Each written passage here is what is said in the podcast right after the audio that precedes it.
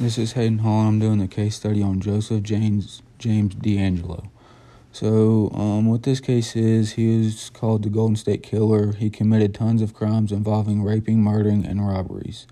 All of this happened in the span of 16 years, and he finally got caught in 2018. And he went to prison and sentenced to life without parole, and he pleaded guilty. Um, in 2001 is when his investigation or is when the investigators tied all of these crimes together through his DNA.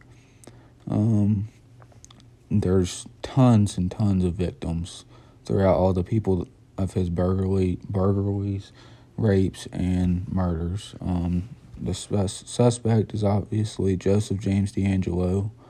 Um, the year this happened was 1973 and 1986. The geographic location is California and then the physical location is all over the state. Um, so the suspect became a, became a suspect by raping, murdering, and robbing tons and tons of people throughout 16 years. Yes, this suspect did have the means and the motive and the opportunity because look what happened. Um, he did all of this and kept doing it and doing it until he was finally caught. The legal outcome is the Golden State Killer went to prison um, in 2018 and is sentenced to life in prison without parole.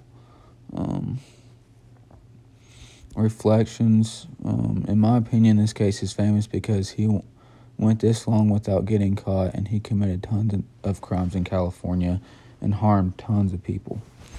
So yeah, there's the case on the Golden State Killer.